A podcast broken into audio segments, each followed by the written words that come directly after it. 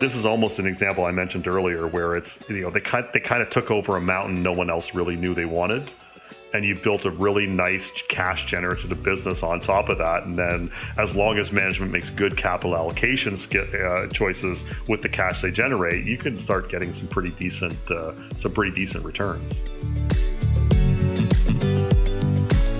I'm Chris Hill, and that's Jim Gillies from Motley Fool Canada.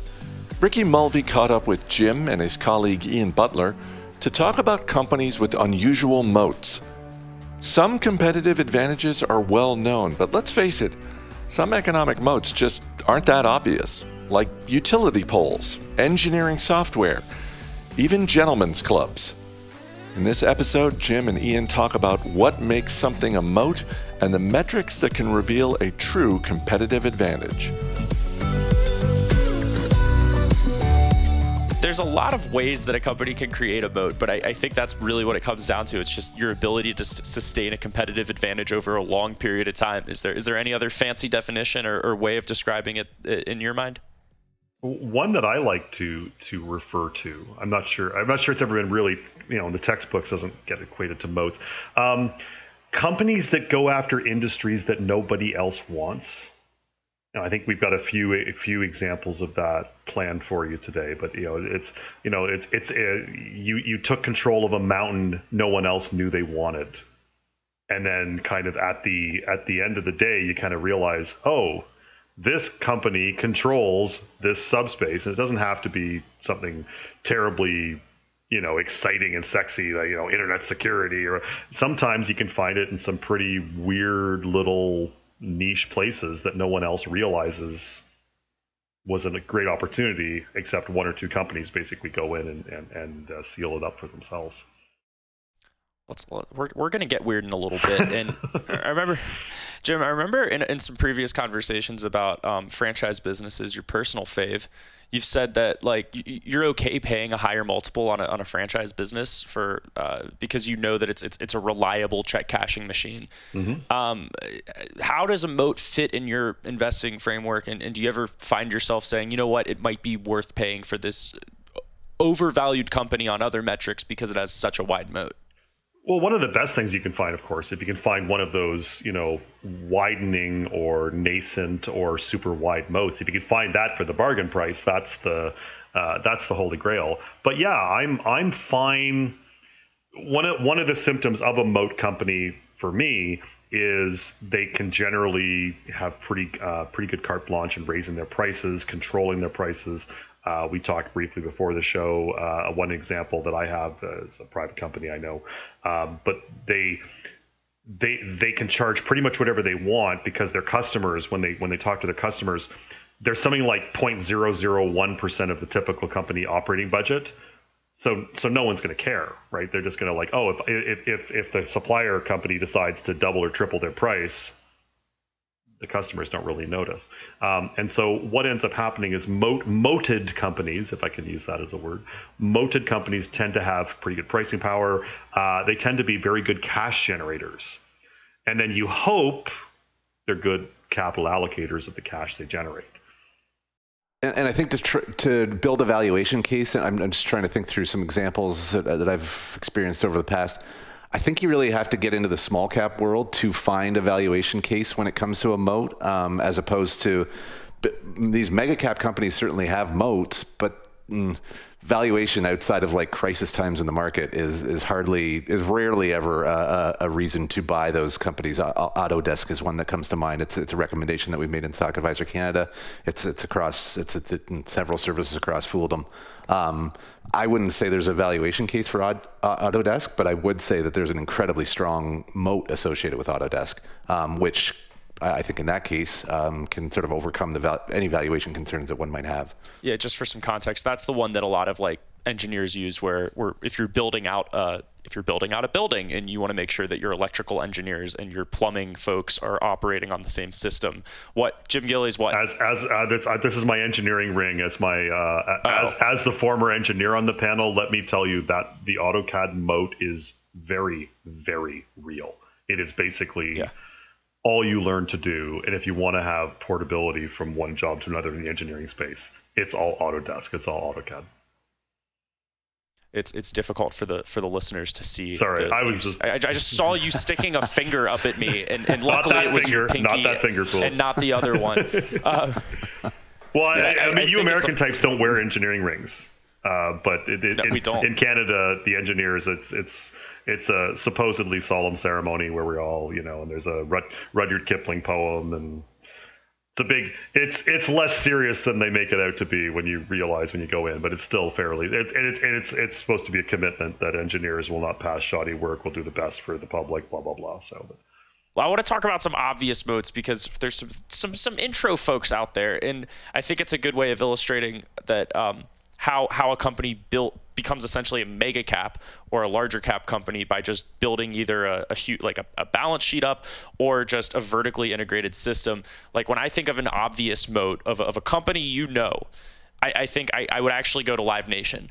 Um, they own Ticketmaster. They own the venues. They manage the ticket sales. They uh, they manage the artists. So if Jim Gillies, you want to see Death Cab for Cutie, it's a very important band. It's not like it's easily substitutable for another jam band like Goose or the Dead and Company. You want to see Death Cab for Cutie, you're going through Live Nation. I am going, um, and I have recently twice. Yes. and then to your earlier point, Iain, though, it's something you're going to pay for. I think right now they're they're they're uh, the, the stock's trading at about a hundred times earnings or something like that. So when you think of obvious moats, I know you got one on here, Iain. So I'll start with you. What what is an obvious, just an obvious fastball straight down the middle moat that you can think of? So the, the company that come that pops right into mind is only a company that I've come to know over the past year or so. So, so I suspect that if, if indeed we have some relatively new investors listening, they will not have heard of it. Uh, it's a big company. I don't have the market cap up handy right now. Uh, Dutch company by the name of ASML. And ASML essentially is the ground floor in the entire global semiconductor industry. They make the machines that go into the manufacturers of semiconductors and thereby manufacture semiconductors. Um, so Intel is a client, Taiwan Semiconductor is a client. All, all, the, all these massive semiconductor companies are reliant on the machines that ASML uh, makes. And, and they have such a lead in technology that lead is expanding as each new generation of machine comes out. These are hugely expensive machines. I, I think they're nine figure machines for one. They sell like 30 machines in a year or something like that. Um, and there's just it, it's it's really really hard to imagine anyone. I don't even think anybody's even trying to compete with them. They're they're they're that, they're that far ahead, and the capital is that intensive uh, that that it just doesn't make sense to compete with them. So that that's that's been a company that I've learned about again in the past couple years that has just blown me away at, at its competitive strength and the depth of the moat there. All right, let's move. Let's move to some less obvious ones. I want to talk about pool equipment. You guys countered with with rail ties and compressed wood. This is a company that makes utility poles, which is a product that is quite literally grown on trees. We're talking about Stella Jones. Why is Stella Jones a company with a hidden moat? Well, it starts, yeah. If you want me to take the first kick at it, it's, it's a company that both he and I have recommended on our respective services in Canada. Uh, so, if nothing else, we uh, apparently like uh, railway ties and utility poles, which of course are there. And talking our own. Yeah, oh, exactly. um, I mean, but seriously, you know, you, you, get railway ties and utility poles. How excited are you, right? Or what? What, is, what do you call? I think Iain calls them the, the national tree of Manitoba or something like that. The, the utility pole. Somebody once called driving through Nevada on a mining trip once. That's what they. Uh, that's what was pointed out. The telephone pole was the national tree of Nevada or the, the state, state, tree, tree of Nevada. Of Nevada. Um, but it, it, it's it's a moat for, for similar reasons to what I discussed earlier, where the the dollar value of what they're putting in for railways, uh, railway railroads are massive, um, massive capital intensive businesses. That's part of why Buffett, you know, went and bought a railway for Berkshire Hathaway because you know it's you know, we want to be able to reinvest uh, tremendous amounts of capital at ideally high rates of return. Um, the but you know to maintain these networks these massive networks is a lot of money per year and and and the compressed wood the creosote soaked railway ties are you know they're they they've been what pretty much the same since the 1800s You know, uh, you know, this is not. I mean, I know there's concrete railway ties as well, but uh, you know, the, these are fairly um, fairly simple, fairly localized. There's only a few companies that do this kind of stuff, um, and Stella Jones is happens to be, I believe, the largest one, certainly in North America, and uh, they are able to essentially pass along their cost plus, uh, you know, in inflationary environments, no one's going to bat an eyelash. The big the big railway company is not going to buy bat an eyelash at what Stella Jones is requiring to have them. So you have them pay. So you essentially have it's like the water chemistry example. Um, you know, Stella Jones can can can put their price push through their price increases, maybe a little bit more for their pain and suffering, and the the railway companies are just going to yeah. Okay. Cool. That's fine. They're also not similarly going to. This not. This is not a product that they're going to switch out for. You know, a, a, a young upstart competitor in the creosote-soaked wood comes along and says, "Hey, we'll beat Stella Jones's prices by five percent." Yeah, this is not gonna. It's it's not it's not gonna go because you're not gonna switch back and forth. They're just gonna go. No, uh, Stella Jones is still kind of. You know, and then on the util uh, on the utility side of things, quite often municipalities have multi-year contracts with Stella Jones to keep them supplied with you know with the state tree of Nevada. So um, I've always loved that line.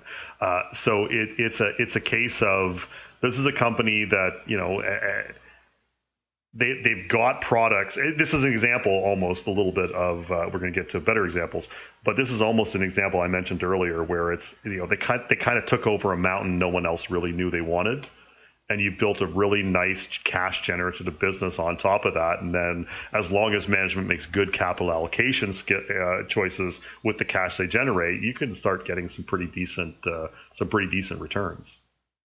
Do, do they have any? Like I've I've always seen utility poles as a commodity, and to be honest, I haven't really seen utility poles and thought much of them. Um, is this something that like there are comp- like are there any real competitors in the space, or is this like is this a market share leader that has just completely claimed the mountain you just described?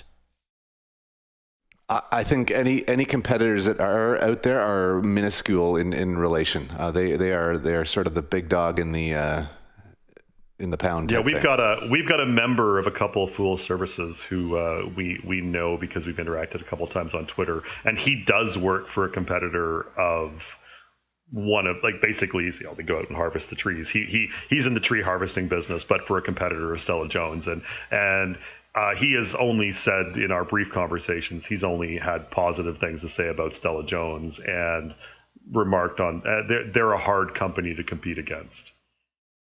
This is also a company though where growth is fairly predictable. They, they can project their revenue pretty well, I would I would assume. Um, but it's also a case where the company's valuation has gotten ahead of itself before. So for, for, for the old retail folks, what are the what are the metrics to really watch with this company to make sure they're not they're not paying too much for for their utility poles?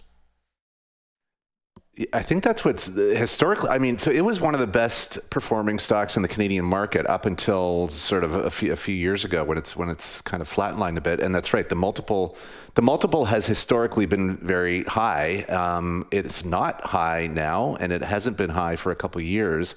So I, I think. Um, I think at worst, if you just can get this company for its growth prospects alone, for sort of consistent, as you say, predictable uh, revenue stream, uh, growing with inflation and, and, whatever else, any contract contractual uh, increases it can make, um, great. But I, I, think there's a case right now, especially when there's where there's potential multiple expansion involved. Like historically, it's sort of been a 20, 25 times earnings type company, and and here we are, sort of half that. Um, so I, I think there's a good total return equation in play right now. I, I, think, and it's one too where you could probably let it go when it does get more fairly valued. Um, it, it, doesn't necessarily have to be a buy and hold forever uh, type situation, despite its competitive positioning. Yeah. Uh, um, to build on that, the valuation I think is really something you want to watch for for this Modi company, um, and I think people should be aware of that. Uh, you know, they they were a really they were provi- you know doing very very well in, in, on the Toronto Stock Exchange,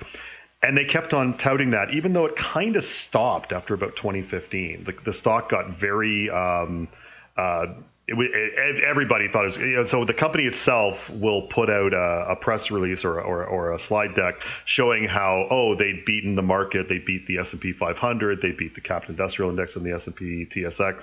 Um, and then you kind of look at their, how they did it. It's like, well, but you've that's a 10 year chart. This or it's actually a nine year chart when I was looking at it about a year ago.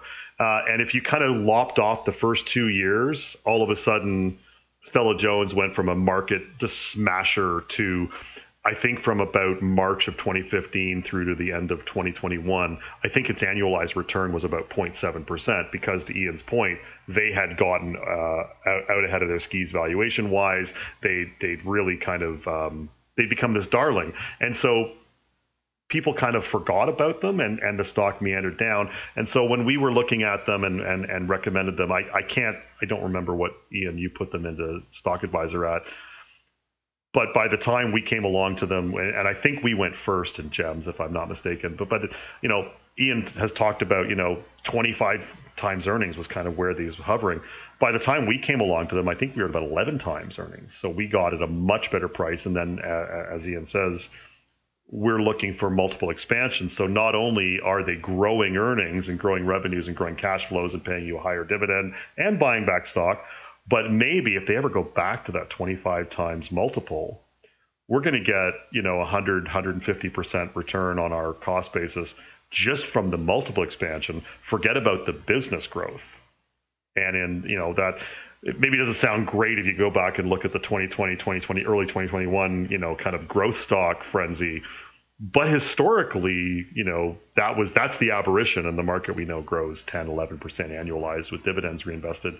Um, this suddenly becomes a very good argument for buying Stella Jones at roughly the present valuation level. Next company could not be could not be more different. This is a company that operates a chain of strip clubs, nightclubs, sports bars, and restaurants. It's also a media and convention co- company that serves the adult club industry. It's RCI Hospitality, formerly known as Rick's Cabaret. Jim, when you, when you presented this, for, first of all, I had to make sure it was okay for us to talk about on the show. But second of all, when you presented this, I, I understand how this is business is profitable. But what I don't understand with, with RCI Hospitality is, is how it has a, a moat when it has quite a few competitors. I'm going to suggest to you not only does it have a moat, it's got multiple moats. And and I yeah I, I mean I and I, I do thank you for kind of running it through the proper channels because it, it's a legal business, but I obviously understand that there could be um, disparate opinions about this type of business. And so of course you know just no one has to own anything they're not personally morally comfortable with, of course. But um, in my particular town, where I live in southern Ontario, there is one approved location for this type of business. Okay. Uh, it's and it's actually housed. It's not it's not owned by RCI, but I'm going to get to why. It, I mean, get to why it applies to RCI here. It is owned by a, an individual. It's in a historically significant house for this town where I live. Okay, it's actually in a heritage building. And for the last two decades, they've said to the city, we want to move out to more to the uh, to like you know the industrial ends of town kind of thing, and we would sell you the business and or sell you the the building. And the city says we have grandfathered in. There will be no more of these types of businesses approved in this in this town. So nothing has happened, and the place is still where it has been for decades. That's a kind of moat. Okay, literally if they close or move, that service will be gone from the city. And that's kind of what's going on for RCI. They quite often only they own the only approved, allowed, um, grandfathered in locale for gentlemen's enter- entertainment club kind of thing. Strip club sounds so sordid. Um, and so they literally have a, a localized government granted and enforced moat. They don't have to go out and advertise and try to, uh, you know, beat back the competition coming in and setting up across the street from them or across the like. They're kind of legislated in, and so what ends up happening? A lot of these things have also been uh, sole proprietorships, and RCI is going in and buying up the sole proprietorships or, you know, like individual businesses. They're buying them up at relatively low valuations because it's another example of it's a mountain no one else realized they wanted. They're buying it three, four, and five times EBITDA when they take over someone looking to sell one of these locales. They go in, they pay a relatively low valuation, and they're grandfathered in. So again, whether you agree with the business model or not, and I certainly can see the arguments on both sides, to be honest with you, um, there is some value in a government, a localized government granted moat. And you know, uh, one of the arguments, one of the one of the best performing stocks in North America in the past 75 years is Altria, aka Philip Morris, aka the Marlboro cigarette people. Okay. And one of the reasons why it's been so successful is has been the tremendous external pressure against owning companies like that. So it's kept it at a low valuation. That company as well. I mean, you know, they don't, they don't have to advertise cigarettes anymore. You know, they don't, you know, don't, don't have a lot of R and D budget. Uh, you know, they, they make a ton of cash. They pay a ton of taxes. They make a ton of cash, and they they roll that cash continually into raising their dividend and buying back shares and they do so at a really low valuation because of the external pressure. And that's sort of what's kind. I mean, what's unsaid here is is since we started looking at uh, RCI hospitality about two and a half years ago, I think the stock's a seven bagger. Okay, because that that's the same kind of principle coming forward here is is they I, I, said to Iain in the past, this is probably, even though given the controversial nature of the business, it's probably not one we want to recommend. But you know, it's I think it's worth looking at for people who who don't mind the morality of the business. I think it's worth looking at because I kind of hold RCI Hospitality as probably got one of the best and most comprehensive, well thought out plans for delivering their free cash flow, what they're going to do with their cash, and their whole capital allocation uh, you know stack. So you know at this price we're going to seek uh, you know tuck-in acquisitions. At this price we're going to seek uh, dividends and dividend hikes, maybe a special dividend. At this price we want to be looking to buy back shares. And I think they've done really, really well. And the CEO is known as a, uh, he was a big fan of the book, uh, uh, The Outsiders, which is all about, you know, capital allocation and, you know, rock star companies that have done well with it. And he kind of, you know, he read that about five or six years ago. And I think he kind of embraced it as how he wants to run RCI hospitality. And so, again, you're kind of focused with, there's a lot of real good positives that we would like with a lot, with a lot of stocks in the foolish universe but there is that kind of business that maybe no one else wants. And so you kind of go, that's a that's an interesting combination to me. It's a company you want to ask questions about, and uh, Glassdoor ratings are always something that can be juiced, and you want to look uh, with a more critical eye, especially for for smaller cap companies. 94% of employees would recommend working there to a friend. So if, if this is your space, it, it sounds like um, it, it has an incredibly high employee score, I would say. Let's move on to some final questions. I think the thing about moats, and we were talking about this earlier with some companies, is, is they can end up being stocks that you own but don't really pay attention to. And that's exactly the case with a company like Pool Corp, which is not selling pool supplies to consumers, but rather businesses. And it's it's not a stock I own, but it's 20 times larger than its its second competitor. And that would give it, I would say, a pretty strong moat in a space that in a hill that not too many people else are at or on. Yeah, uh, and it's definitely. Uh, I think I said before. I, I actually own it, and yeah, I couldn't tell you the last time I went and looked at their filings, uh, just because it's not one that I worry too much about. I, I, would encourage people who are interested in in Pool Corp, go have a look at their historical returns, how they've done in terms of you know returns on capital, and then what they've delivered to shareholders. It's been to long term shareholders. Again, this is not a. This is not something that you should be jumping in and out of. I think. Iain? And and I, actually, just you just raised a question that I threw into our notes ahead of. Uh, do either of you sort of key on a specific metric to sort of provide some indication that a, a moat might be present? Is there is there any is there any one number that you sort of look to and go, hmm, this, this is an interesting competitive situation potentially? I'm, I'm honored you asked me, but I have no idea, so I'm just gonna I'm gonna punt this to Jim. And I'm going to say no, disappointingly. Yeah. I, I just I- I, so am a cash I- flow guy, I- right? So I just look at cash. I, th- I think that's the answer. The, the two that came to mind when I was asking myself that question, as, as I was looking at some of these uh, companies that we threw out into the air, I, I think an improving margin is one, uh, an improving operating margin. Um, i- i- indicates pricing power potentially and ability to sort of um, get get more out of your customers and what you're having to put into the, the cost wise.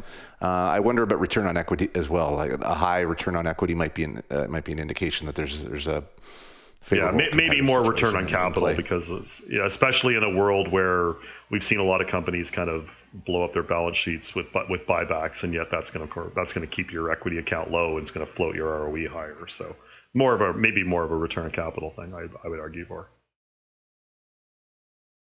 but it's but it is it is there's very much I, I think that I think maybe the message then is it's a mosaic approach. Yeah. There, there's no real like one one like thing that we that any of us are going to point to and go boom moat. It's it's like you got to kind of understand the Yeah. business and the I, dynamics I behind love the business. I love the mosaic approach analogy. That's uh, very very very Charlie Munger of you. I think that's uh, that's where I first heard that one. I think that's great.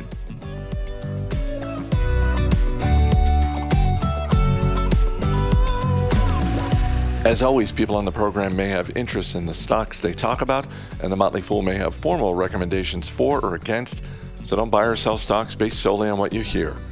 I'm Chris Hill. Thanks for listening. We'll see you tomorrow.